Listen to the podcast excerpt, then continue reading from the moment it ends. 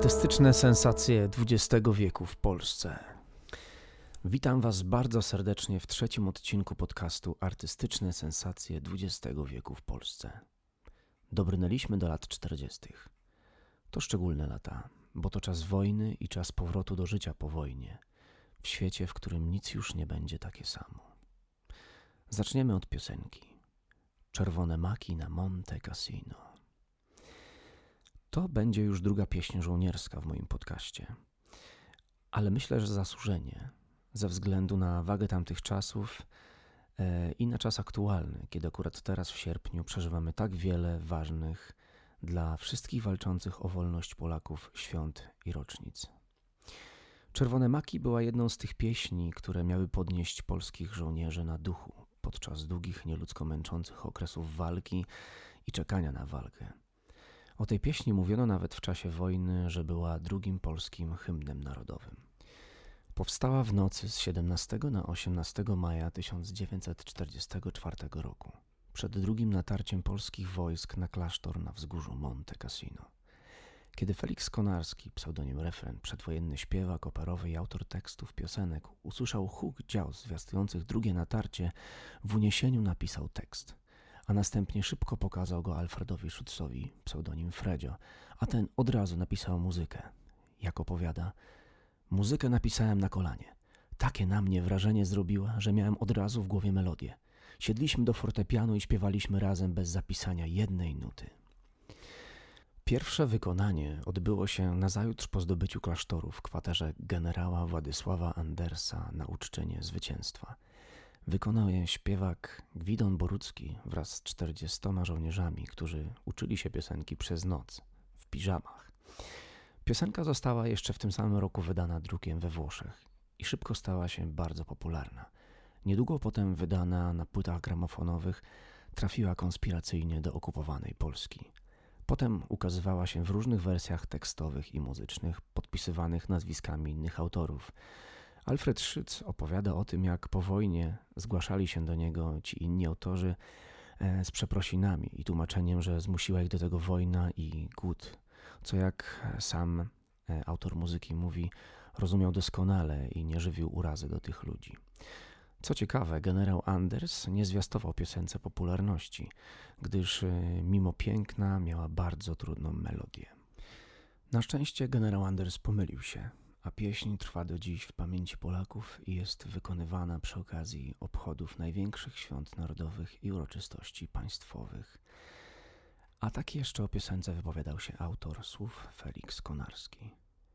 Śpiewając po raz pierwszy czerwone maki u stóp klasztornej góry, płakaliśmy wszyscy.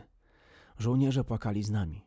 Czerwone maki, które zakwitły tej nocy, stały się jeszcze jednym symbolem bohaterstwa i ofiary i hołdem ludzi żywych dla tych, którzy przez miłość wolności polegli dla wolności ludzi.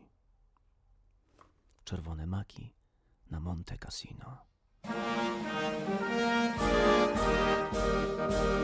Czy widzisz te gruzy na szczycie? Tam wróg twój się ukrył jak szczur. Musicie, musicie, musicie za kark wziąć i strącić go spór. I poszli szaleni zażarci, i poszli zabijać i mścić. I poszli jak zawsze uparci, jak zawsze za honor się bić. Czerwone maki Zamiast rosy piły polską krew. Po tych makach szedł żołnierz i ginął Lecz od śmierci silniejszy był gniew.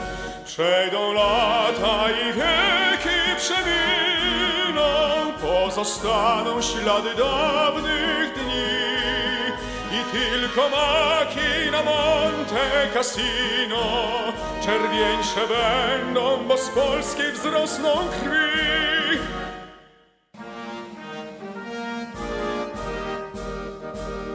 Runęli przez ogień straceńcy, nie jeden z nich dostał i padł. Jak ci samosiery szaleńcy, jak ci spod Racławic przed lat. Runęli betem szalonym i doszli udał się sztorm i sztandar swoją czerwony zatknęli na gruzach wśród chmur. Czerwone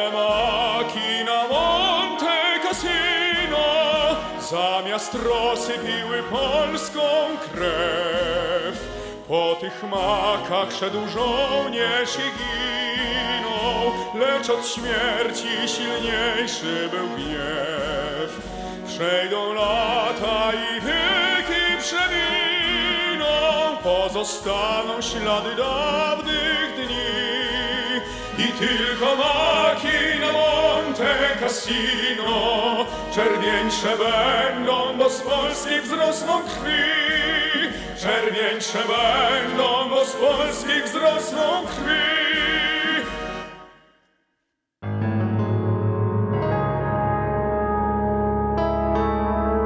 Artystyczne sensacje XX wieku w Polsce. Lata 40. to dla poezji czas rozliczenia z wojną i z tym, co po niej pozostało. Na dziś wybrałem właśnie taki wiersz. Wiersz wyjątkowy. Można rzec przewrotnie wyciskacz łez. Myślę, że każdy co wrażliwszy człowiek, nie tylko wielbiciel poezji, nieraz zapłakał, czytając go i zdając sobie sprawę z tego, jaką prawdę i uczucia przekazuje. Ocalony Tadeusza Różewicza. Różewicz był poetą, jak określano go, niepokoju. Jednym z najwybitniejszych przedstawicieli pokolenia Kolumbów, który w swojej poezji wyrażał ogromny tragizm jednostki zagubionej w powojennym świecie – przenikniętym okrucieństwem masowego zabijania i obojętnością.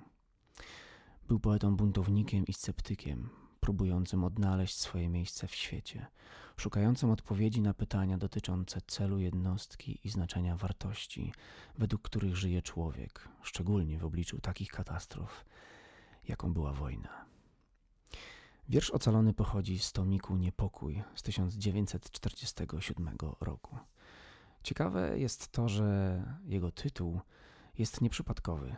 Miał być krytyczną odpowiedzią i polemiką na tomik Ocalenie Czesława Miłosza i zawartą w nim wizją świata i roli poezji w powojennych realiach. E, wszystkim zainteresowanym poezją polecam zagłębić się w ten temat, bo polemika Różewicza i Miłosza trwa wiele lat i jest czymś zupełnie wyjątkowym dla każdego wielbiciela polskiej poezji. Ale teraz wróćmy już do wiersza. E, napisany jakby w formie raportu, sprawozdania, chłodnego opisu tego, co czuje ocalony z wojny. Poeta używa pozbawionego emocji języka. Różewicz celowo rezygnuje z wyszukanych form literackich, nie ma tu metafor, rymów. Używa prostego języka, wręcz niepoetyckiego. Wszystko to dla klarowności przekazu. Ocalony jest formą rozliczenia z wojną, jest e, wyznaniem młodego człowieka, który przeżył, który nie odczuwa radości, odkrywając, że nic już nie będzie takie samo. Szuka nowego sensu i nowych prawd, gdyż stare zostały przez wojnę wyzerowane i straciły sens. Zdaje sobie sprawę z traumy, która będzie mu towarzyszyć już do końca życia. Zdaje się, nie odróżnia dobra od zła. Ocalał, ale umarł w środku. Powtórzone wersy Mam 24 lata, ocalałem, prowadzony na rzeź jest trochę próbą wmówienia sobie, że wszystko już jest w porządku. Jednak nic nie jest w porządku i echo wojny już zawsze będzie wracać. Ocalony Tadeusz Różewicz.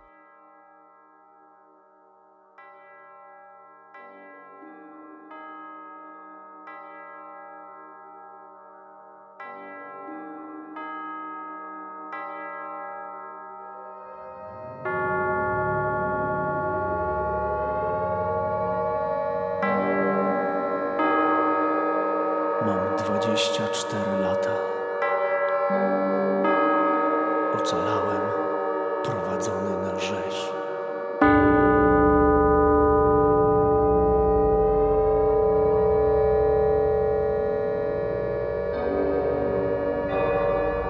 To są nazwy puste i jednoznaczne. Człowiek i zwierzę, miłość i nienawiść,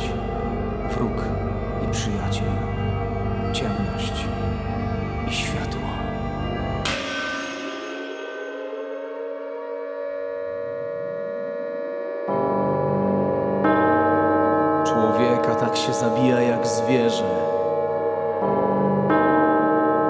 Widziałem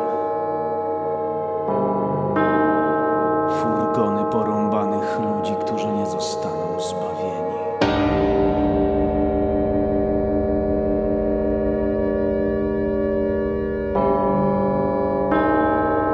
Pojęcia są tylko wyrazami. Cnota i występek, prawda i kłamstwo, piękno i brzydota, męstwo i tchórzostwo.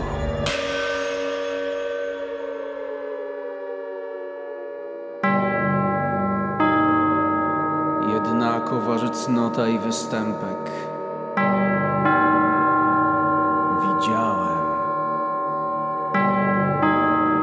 człowieka, który był jeden występny i cnotliwy.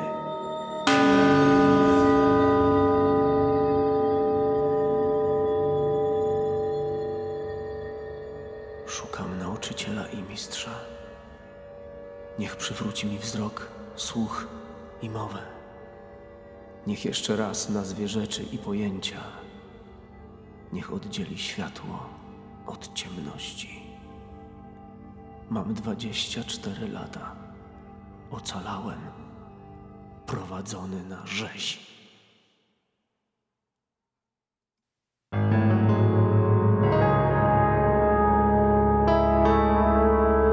Artystyczne sensacje XX wieku w Polsce.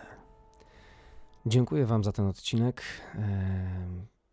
Zapraszam na kolejny i do usłyszenia.